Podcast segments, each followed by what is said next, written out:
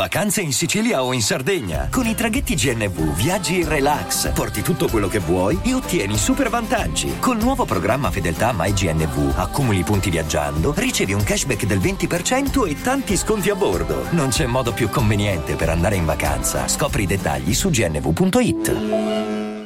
Vacanze in Sicilia o in Sardegna. Con i traghetti GNV porti tutto quello che vuoi, ti rilassi fino a destinazione e se prenoti entro il 14 maggio, posto ponti a partire da 33 euro. Non c'è modo migliore per andare in vacanza. Scopri i dettagli su gnv.it. Offerta valida sulle linee Napoli-Palermo e Genova-Olbia, 10.000 posti disponibili. Judy was boring. Hello. Then Judy discovered ChumbaCasino.com. It's my little escape. Now Judy's the life of the party. Oh, baby, Mama's bringing home the bacon. Whoa! Take it easy, Judy. The Chumba life is for everybody. So go to ChumbaCasino.com and play over 100 casino style games. Join today and play for free for your chance to redeem some serious prizes. ChumbaCasino.com. No purchase necessary. Void where prohibited by law. 18 plus terms and conditions apply. See website for details. Lucky Land Casino asking people what's the weirdest place you've gotten lucky? Lucky? In line at the deli, I guess? Aha, in my dentist's office. More than once, actually. Do I have to say? Yes, you do. In the car before my kids' PTA meeting. Really? Yes. Excuse me, what's the weirdest place you've gotten lucky? I never win and tell. Well, there you have it. You can get lucky anywhere playing at LuckyLandSlots.com. Play for free right now. Are you feeling lucky? No purchase necessary. Void where prohibited by law. 18 plus. Terms and conditions apply. See website for details. Una dolce ragazzina. Una strada percorsa abitualmente. Ed un caso che cambierà il destino di molti. Benvenuti a Direful Tales. Questo è il caso di Yara Gambirasio.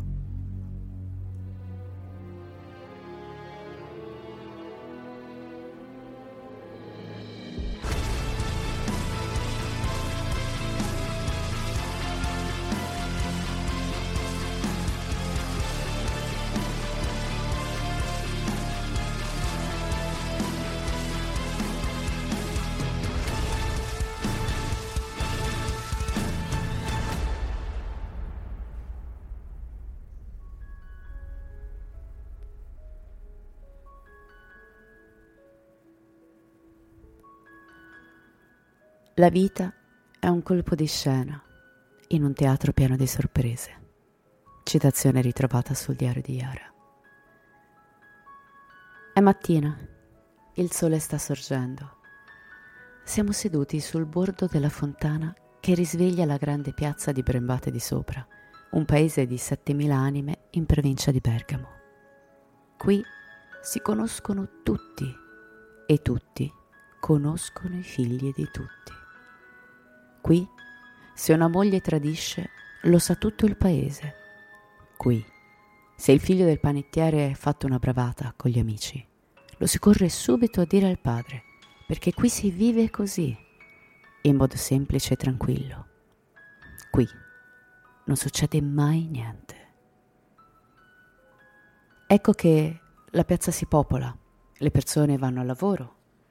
Tra le varie gambe che si muovono lungo le strade, riconosciamo quelle snelle e veloci di una ragazzina di appena 13 anni.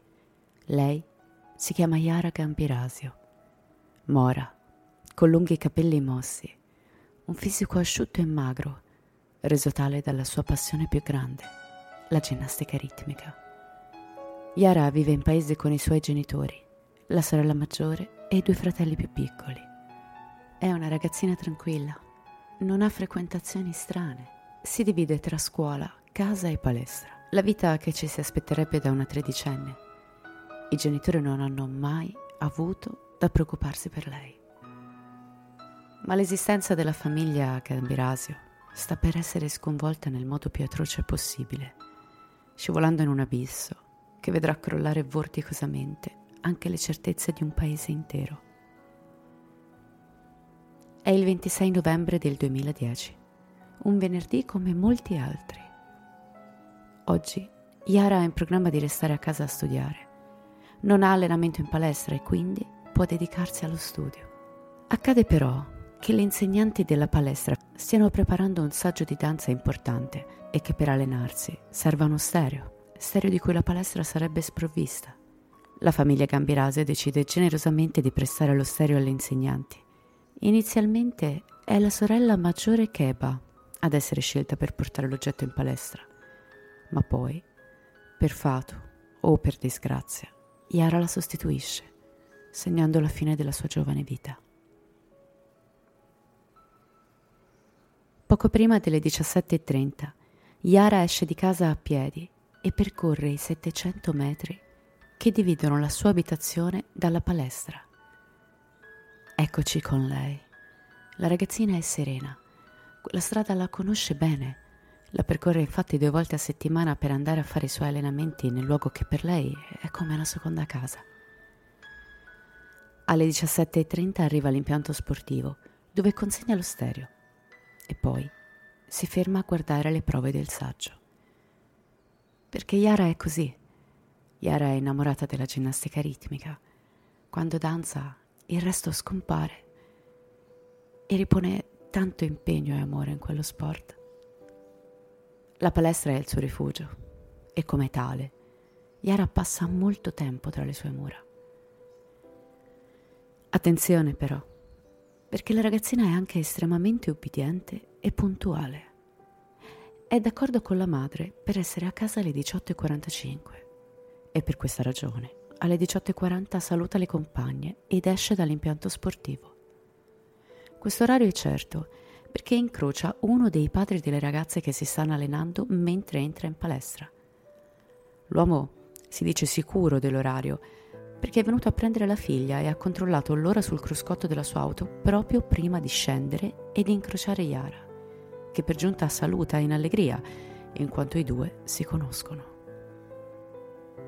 5 minuti. 700 metri. Cosa sono?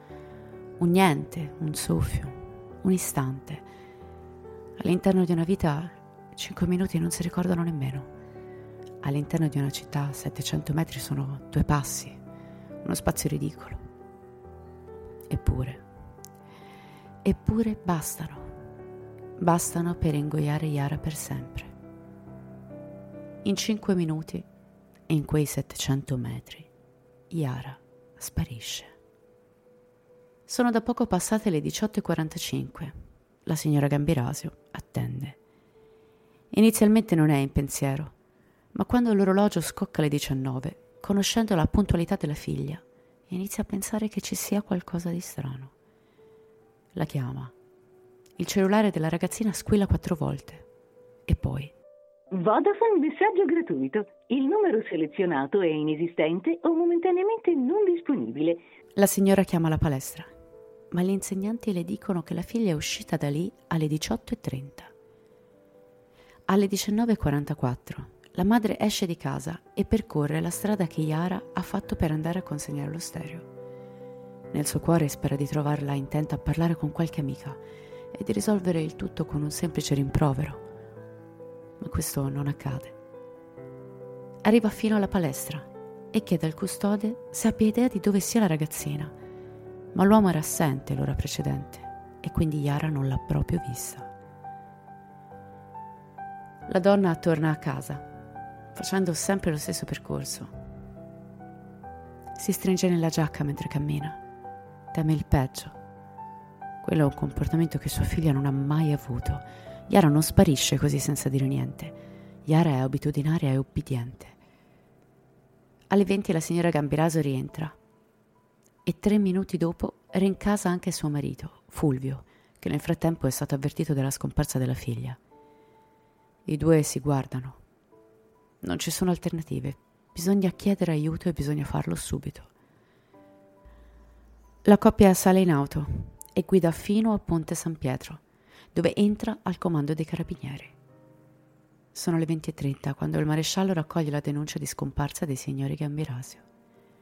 Ma no, sentite, la denuncia la facciamo, ma state tranquilli, i ragazzini al giorno d'oggi scappano di casa per qualunque capriccio. Vedrete che stasera torna, al massimo domani va.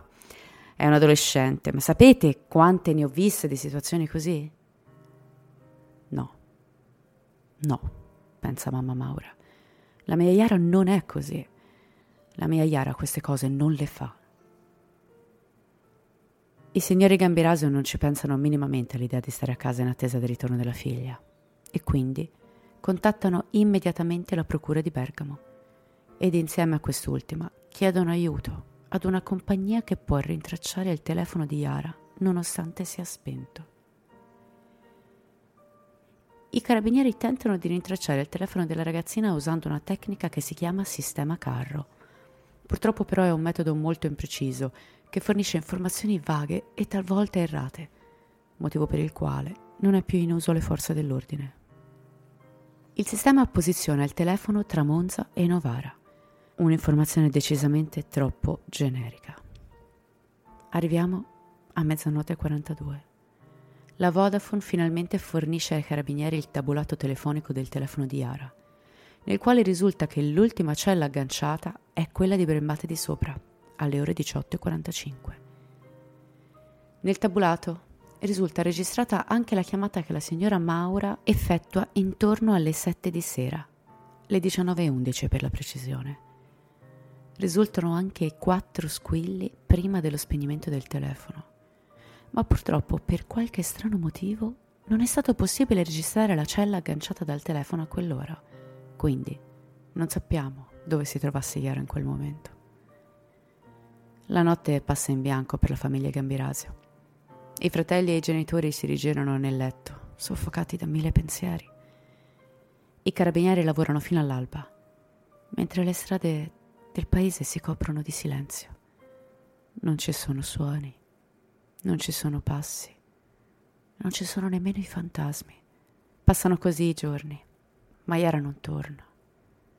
La madre cerca di contattarla.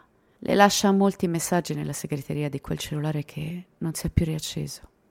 Messaggi che straziano il cuore, che consumano lacrime bollenti. Yaroppi, ciao, sono la mamma. Ti voglio tanto bene, ti voglio dire che ti stiamo aspettando tutti. Ciao amore, ciao, sono la mamma. Cerca di essere forte, cucciola, ti prego, ti stiamo aspettando tanto. Ti ho comprato le tue caramelle, quando torni a casa te le faccio mangiare tutte in una volta sola. Io ti amo tanto, amore. Cerca di resistere, ti prego, ti vogliamo tanto, tanto bene, cucciola. Ciao amore, ciao. Passano i mesi. Mamma Maura parla con la segreteria di Yara quasi quotidianamente si sfoga, piange, le racconta cosa sta accadendo nella sua vita, quello che si sta perdendo, carica d'amore, aggrappata ad una speranza che solo una madre può sostenere in un momento così disperato. Amore, ciao, sono io. Scusa, ho fatto tardi, ma oggi è stata una giornataccia. Voglio venire dove sei tu, voglio stare con te, amore. Mi manchi tanto. Amore, dove sei? Dove sei, cucciola, dove sei? Torna a casa, ti prego. Amore, voglio stare con te. Ciao, amore mio. Gli inquirenti brancolano nel buio. Vengono chiamate le migliori squadre di ricerca a livello internazionale. Tutti tentano di capire come sia possibile che quella ragazzina sia scomparsa così nel nulla. Amore, ciao. Sai, oggi ho fatto tantissime cose. Sono stata a scuola da Suor Leonide e ho pregato un po' con lei. Poi sono andata dai carabinieri e abbiamo parlato della possibilità di dove ti puoi trovare tu. E io spero solo, amore, che tu non ti senti sola e abbandonata. Sai che ci siamo noi, vero? Che ti amiamo tanto e stiamo facendo di tutto per portarti a casa, amore mio. Ti vogliamo tanto bene, ma veramente, veramente tanto. Forza, amore, dai, eh. Ce la fai. Sei una tosta tu. Sei una tosta, lo sai. Forza, amore mio. Ciao, amore. Dalla Svizzera arrivano i cani molecolari, che vengono subito messi all'opera su quel maledetto percorso di 700 metri. Tutti e tre i cani, però, fanno la stessa deviazione, una strada alternativa, qualcosa di decisamente inaspettato. I cani fatti intervenire singolarmente in modo separato, una volta all'interno della palestra, non escono dalla porta principale, ma bensì da un'uscita secondaria che si affaccia su una strada parallela a quella che percorre abitualmente Yara, via caduti dell'aeronautica. I cani annusano, si muovono veloci, la attraversano, costeggiano il fiume e arrivano al cantiere di quello che oggi è il centro commerciale Il Continente di Mapello. È un percorso strano. Il PM Letizia Luggeri non crede a questa pista, ma le indagini si concentrano su questo luogo. Vengono intercettati tutti gli operai del cantiere e successivamente convocati uno ad uno in procura per essere interrogati. Forse qualcuno ha visto qualcosa. Il 3 dicembre tocca a un piastrellista marocchino, Mohamed Fikri, rispondere alle domande degli inquirenti. L'uomo non sa niente, non ha mai visto niente. È a conoscenza della sparizione della ragazzina, ma non l'ha mai vista. Prima di congedarsi informa gli investigatori che il giorno successivo, il 4 dicembre, deve imbarcarsi su una nave in partenza da Genova per fare ritorno in Marocco e far visita alla sua famiglia. Questa informazione la dà volontariamente. Ed è importante saperlo, perché il giorno successivo Mohamed sale tranquillo sulla nave. Nel frattempo, però, in procura arriva una notizia importantissima, un'informazione che scoppia come una bomba tra le mani degli inquirenti. Mohamed anche lui intercettato come gli altri, in un momento in cui parla tra sé e sé, dice una frase nella propria lingua d'origine. Una frase che i traduttori traducono con Allah perdonami, non l'ho uccisa io. Gli inquirenti si allarmano. Parte una corsa contro il tempo. La nave è già in acque internazionali. Gli investigatori fanno partire due autovedette che puntano a tutta velocità verso la nave diretta in Marocco. Una volta raggiunta uno dei due comandanti delle autovedette sale a bordo e riesce a convincere il capitano a tornare indietro verso l'Italia. Una volta raggiunte le acque italiane, gli investigatori arrestano Mohamed Fikri e vanno dritti a Bergamo. Fikri è il primo sospettato. I giornali si scatenano. È lui! È lui! È lui, ma è lui cosa? Sì, perché Yara è sparita, ma non si sa niente. Cos'è? Un mostro? E perché? Come sempre in Italia non si attendono ulteriori indagini, né ci si fanno domande in più, e quindi qualunque cosa sia successa a Yara, lui, Fikri, l'immigrato, c'entra. È colpa sua. L'uomo si professa innocente Inoltre ha un alibi di ferro. La sera della scomparsa di Yara, lui era a cena con dei colleghi e questi confermano tutti la sua presenza. Inoltre salta fuori qualcosa di grosso. L'intercettazione infatti è stata tradotta male.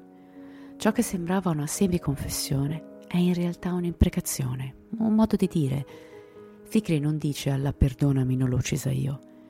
Fikri dice Allah ti prego, fa che risponda. Così si torna al punto di partenza. Amore, tra pochi minuti sono esattamente 84 giorni che ti ho detto ciao e non ti ho più vista. Sono 84 giorni di angoscia e di dolore, amore mio. Non so proprio come fare senza di te, cucciola. Ti prego, devi essere forte continuo a dirtelo ovunque tu sia, devi essere forte perché tu possa tornare a casa. Vengono impiegati ancora più mezzi nella ricerca della piccola Yara. Si alzano gli elicotteri e si cercano disperatamente delle tracce che ne possano segnare un passaggio o almeno una direzione, non si trova niente. Ciao amore, oggi qua c'è una giornata bruttissima, piove tanto. Per la prima volta sono andata a messa a Ponte San Pietro. A un certo punto avevo voglia di alzarmi e gridare al prete: Perdono? Che perdono? Come faccio a perdonare finché non ti riportano a casa, amore mio? Mm? Come faccio? Quando arriverà una bella notizia, amore? Una telefonata bella. Stiamo vivendo troppo nel dolore, per troppo tempo, cucciola mia. Tu però devi tenere duro, eh. Guarda, io ho questa sensazione che qualcosa, anche di piccolo, sta cambiando, amore mio. Non lo so, spero che sia una sensazione giusta. Abbia ancora un po' di pazienza, lo so che ti stiamo chiedendo tantissimo, amore. Ti stiamo chiedendo l'universo. Ma se questo dopo ci farà tornare ad essere una famiglia, la nostra famiglia, riavere la nostra vita, la tua libertà, la tua voglia di vivere, la tua voglia di scherzare, amore. Devi essere forte, forte, forte. Io sono forte con te, amore mio, va bene? Ciao, amore bello. 26 febbraio 2011. Sono passati tre mesi esatti dalla scomparsa della dolce Iara.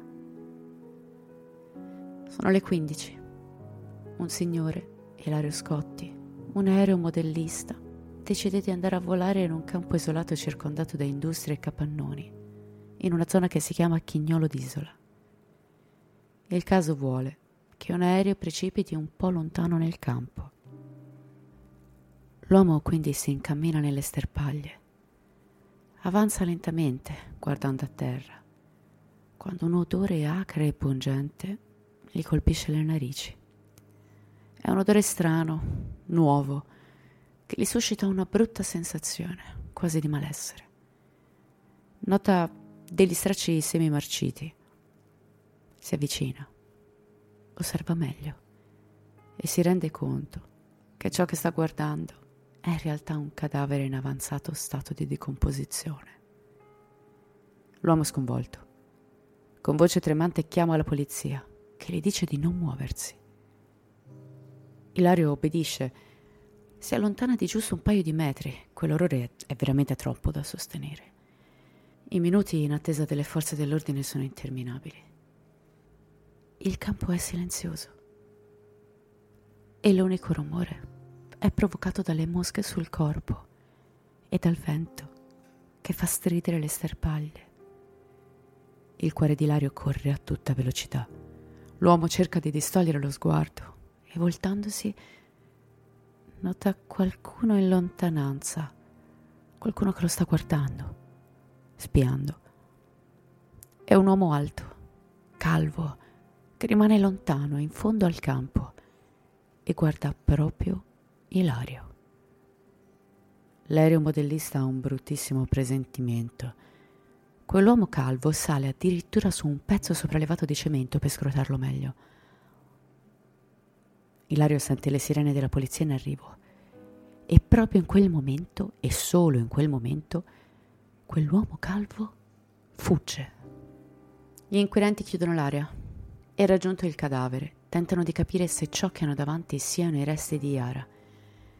La risposta arriva subito. Nonostante l'avanzata decomposizione non permetta il riconoscimento facciale, i vestiti che ricoprono il corpo sono gli stessi che la ragazzina indossava il giorno della sua sparizione. Si diffonde la notizia. La famiglia crolla. Arriva la scientifica con la dottoressa Cattaneo e il PM Letizia Ruggeri. La piccola Iara è sdraiata sulla schiena, le braccia unite sopra la testa le gambe divaricate. Il corpo presenta delle ferite, dei tagli grossolani e casuali. A cento metri da esso, la polizia rinviene un asciugamano sporco di sangue.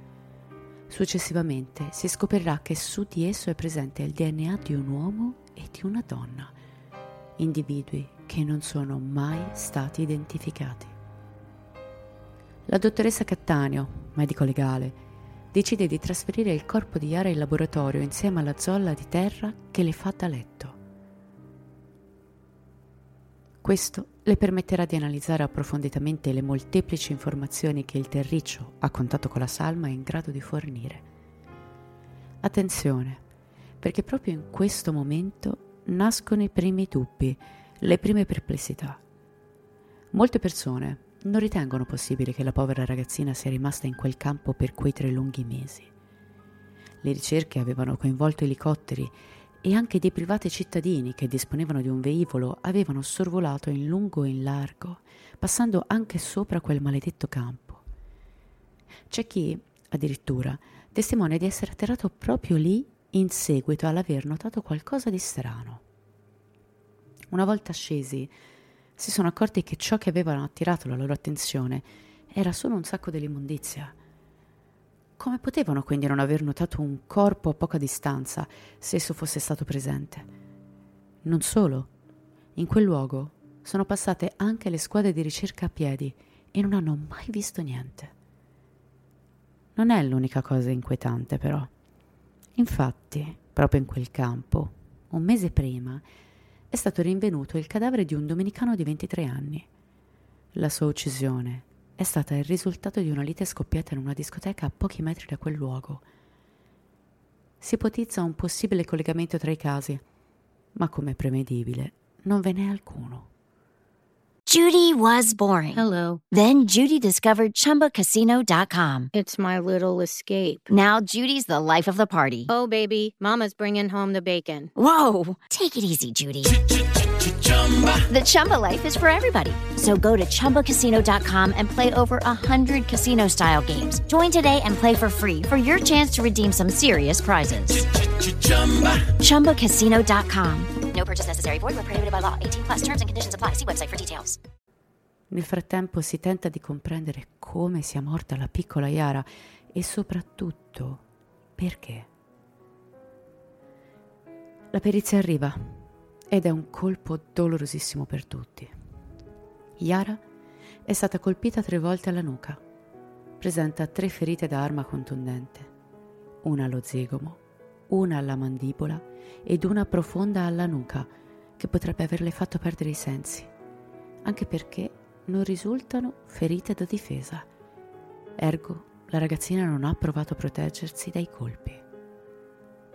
Sul corpo sono presenti diversi tagli superficiali. Fortunatamente la piccola non ha subito violenza sessuale, ma una cosa è certa. È morta la sera in cui è sparita e parrebbe che il delitto sia avvenuto proprio su quel maledetto campo. Ma Yara non è morta per le ferite, non è morta per i colpi in testa. Yara è morta nel peggiore dei modi, di stenti, principalmente per ipotermia. Quella dannata notte del 26 novembre 2010, Yara, ferita, sola, ha passato la notte in quel campo, annaspando, sicuramente spaventata a morte e dolorante, chiudendo poi i suoi occhi prima del sorgere del sole, avvolta in una morsa di gelo che ha segnato la fine della sua brevissima vita. Arriviamo alle cose strane, perché in questo caso noi troveremo un'infinità, partendo proprio da quello che ci racconta il corpo di Yara. Abbiamo detto che ci sono dei tagli sul cadavere, ma è bene sapere che alcuni di essi sono presenti solo sul corpo e non sulla maglietta, specialmente nella zona della schiena, come se Yara fosse stata spogliata o le fosse stato spostato l'indumento per infierire su di lei. I tagli non sono decisi, anzi, sono grossolani, mossi, come se qualcuno si fosse divertito a farli, con crudeltà. In una tasca della giacca, all'interno di un guanto della giovane, vengono trovati un mazzo di chiavi, la SIM e la batteria del suo telefono, ma il cellulare non sarà mai ritrovato. Sui leggings vengono rinvenuti dei filamenti che sembrano appartenere alla tappezzeria di un veicolo. Inoltre nei polmoni di Yara e sul suo corpo viene rinvenuta della calce. Sulle scarpe invece residui di un qualcosa che verrà definito durante tutto il periodo investigativo sferette metalliche, ovvero residui di lavorazione di metallo. Non solo, sul cadavere vengono ritrovate delle fibre rosse. Viene ipotizzato che possano appartenere a una coperta usata per trasportare il corpo. Eh, ma c'è qualcosa che confonde questa ipotesi, perché sotto le scarpe della ragazzina vengono ritrovati dei rimasugli e dei segni che suggerirebbero una corsa effettuata proprio in quel campo. Forse Yara stava scappando. Il suo assassino l'ha raggiunta in quel campo, l'ha stordita con qualcosa di pesante e successivamente l'ha ferita, proprio mentre la piccola era svenuta. Il cadavere stringe tra le mani dell'erba, erba proprio di quel campo. Ecco che tutti gli elementi raccolti, tutte le informazioni che Yara è riuscita a lasciarci, portano a due piste distinte. Una che vede Yara fuggire dal suo assalitore e l'altra che la vede già morta e trasportata solo successivamente in quel campo. Entrambe le piste hanno reperti che ne confermerebbero o smentirebbero la propria veridicità. Le certezze sono ben lontane da Brembate di Sopra. Alcuni dei reperti sopracitati vengono inviati ai RIS di Parma e sono proprio loro a dare una svolta al caso. Gli esperti sono alla ricerca di una traccia di DNA, qualcosa che possa condurli a qualcuno, ad un mostro.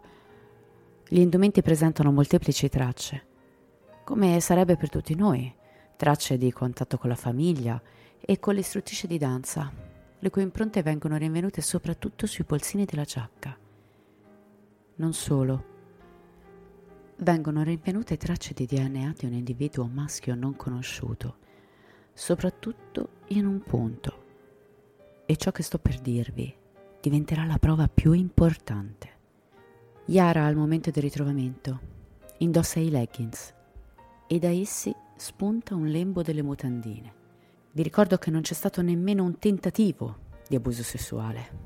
Però questo particolare è molto interessante perché le sue mutandine sono state tagliate di netto su un fianco e una parte del lembo tagliato è esposto all'aria, messo là, come a volerlo far notare per forza. In corrispondenza di quel taglio è presente una macchia poco meno grande di un micron e all'interno di essa è presente del DNA appartenente a un maschio ignoto. Attenzione perché questa scoperta segna una linea netta che da questo momento deciderà il destino di chiunque sarà coinvolto nel caso. Questa scoperta spazza via tutte le altre prove rinvenute che avrebbero potuto dirci di più. Le altre tracce di DNA appartenute ai maschi adulti sconosciuti non contano più. Quella macchia, quella traccia di DNA è in prossimità delle mutandine e per questa ragione il proprietario di quel materiale genetico deve essere per forza l'assassino della piccola Yara Gambirasio. Si controllano i database della polizia, ma non salta fuori niente. Ecco che così alla traccia di DNA viene dato il nome Ignoto 1, in quanto il proprietario non è conosciuto. Si torna al campo di Chignolo, perché forse l'assassino di Yara non era di passaggio, forse quella zona la conosce bene, la frequenta per lavoro o per piacere. Lì vicino c'è una discoteca e non è nuova ai Tafferugli. Si chiama Sabbia Evolution ed è proprio da qui che partono le indagini. Si preleva su base volontaria un tampone di saliva. Gli inquirenti non si aspettano ovviamente di avere l'assassino seduto là a farsi prendere uno scampolo genetico, ma forse un suo parente frequenta quel posto e un tampone salivare può condurre alla persona giusta. Questa mossa è vincente. C'è un risultato profondamente inquietante. Un tampone salivare risulta estremamente simile a quello di Ignoto 1. Appartiene ad un giovane di 30 anni, di nome Damiano Guerinoni.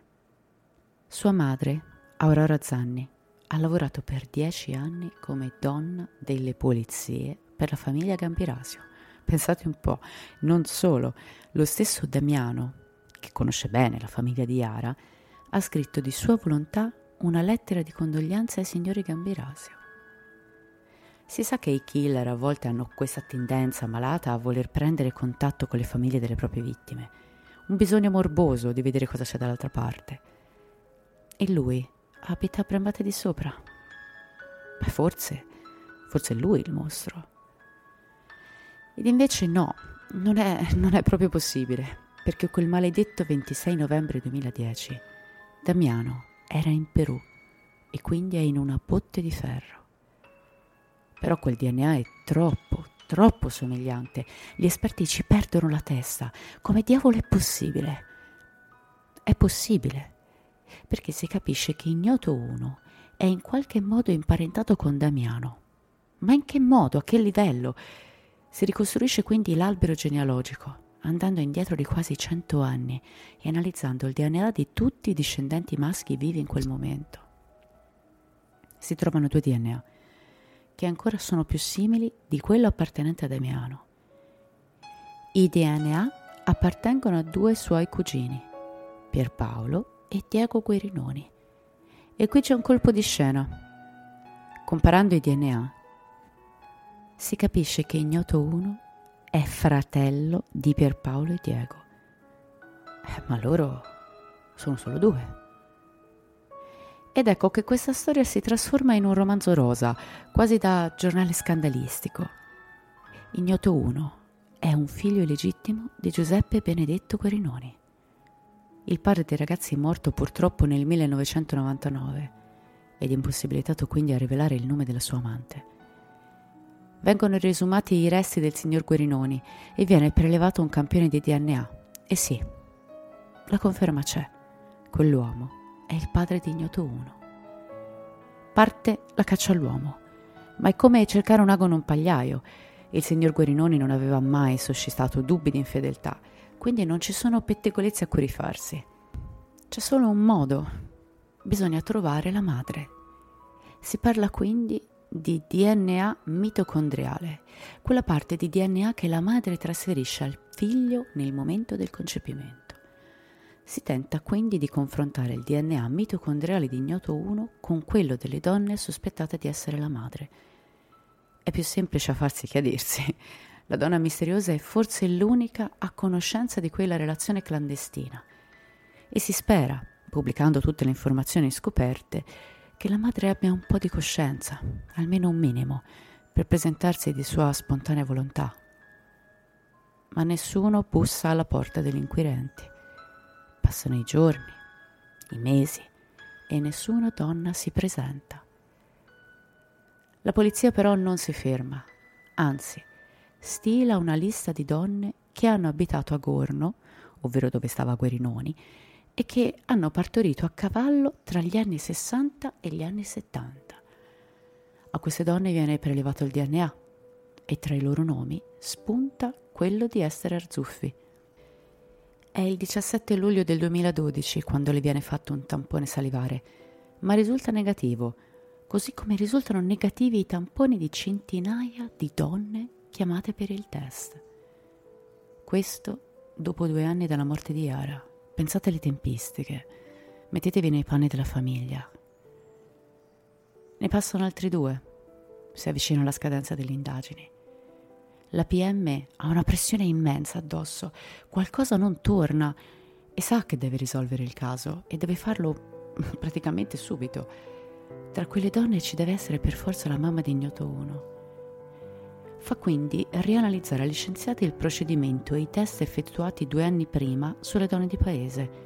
E qui salta fuori qualcosa di veramente sconvolgente. Se vogliamo, qualcosa che dovrebbe anche spaventarci considerando l'importanza che hanno determinati risultati. Il campione a cui è stato paragonato il DNA mitocondriale delle donne non era quello di Ignoto 1, ma bensì quello di Era Gambirasio. Qualcuno ha scambiato i campioni. Stress, disattenzione, non importa. Fatto sta che così sono stati buttati via due anni preziosissimi. Quindi si ricomincia. Si preleva DNA nucleare di ignoto 1.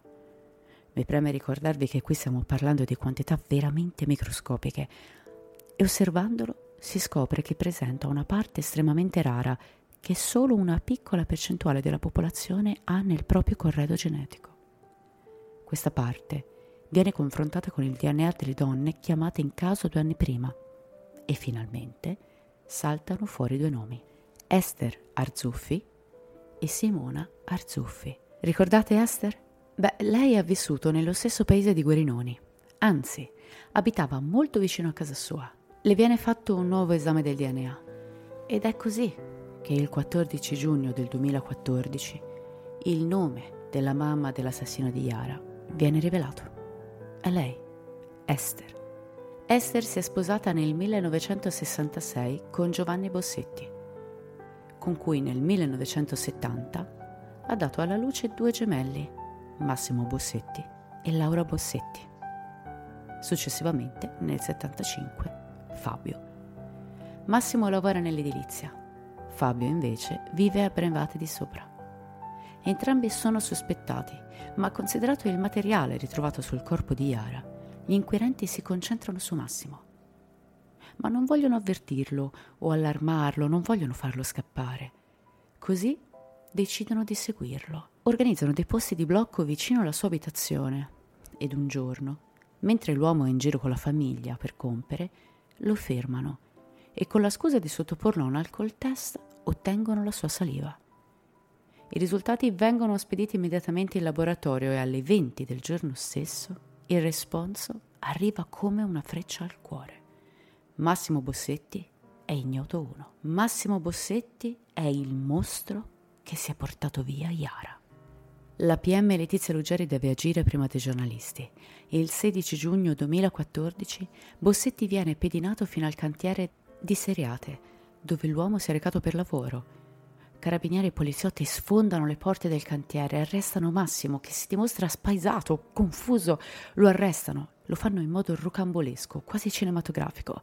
Lo fanno inginocchiare in mezzo al caos delle grida e delle pistole. Massimo chiede solo perché, ma nessuno gli risponde. Massimo non lo sa, ma la sua vita sta per cambiare per sempre. Non sa che da questo momento lui sarà il mostro che tutta Italia vorrà vedere morto. Come troppo spesso accade nel nostro paese, i media si scatenano immediatamente. Bossetti non è ancora arrivato in procura e già su internet si parla di lui. Trovato l'assassino di Yara Gambirasio, trovato il mostro. Eppure non c'è ancora niente di certo. Ma il popolino vuole la sua strega da bruciare e così Massimo finisce sulla bocca di tutti. Arriva al comando dei carabinieri di Bergamo. Ad attenderlo ci sono le lingue biforcute dei cittadini che urlano al rogo. Si rischia linciaggio. Massimo viene portato in una stanza per essere interrogato. Qui gli viene presentato il suo avvocato d'ufficio. Bossetti è ancora scosso. È totalmente spaesato. E non sa perché è lì. Quando il suo legale gli spiega cosa, cosa è successo e di cosa si è accusato, Massimo tira un respiro di sollievo si tranquillizza perché ovviamente hanno sbagliato, la polizia se ne renderà conto appena parlerò con loro, così potrò, potrò tornare a casa. Ma a casa Bossetti non ci tornerà mai. Il 16 giugno 2014 è stato l'ultimo giorno che Massimo Bossetti ha passato da uomo libero. La prossima settimana parleremo di ciò che accade dopo e di tutte le incongruenze e novità sul caso. In carcere da anni potrebbe esserci un uomo innocente, ma nessuno sembra volerlo ascoltare. Io vi ringrazio per la compagnia, vi ricordo che trovate tutte le nostre informazioni sul sito direfultales.com e vi aspetto al prossimo episodio. Come sempre, restate spaventati.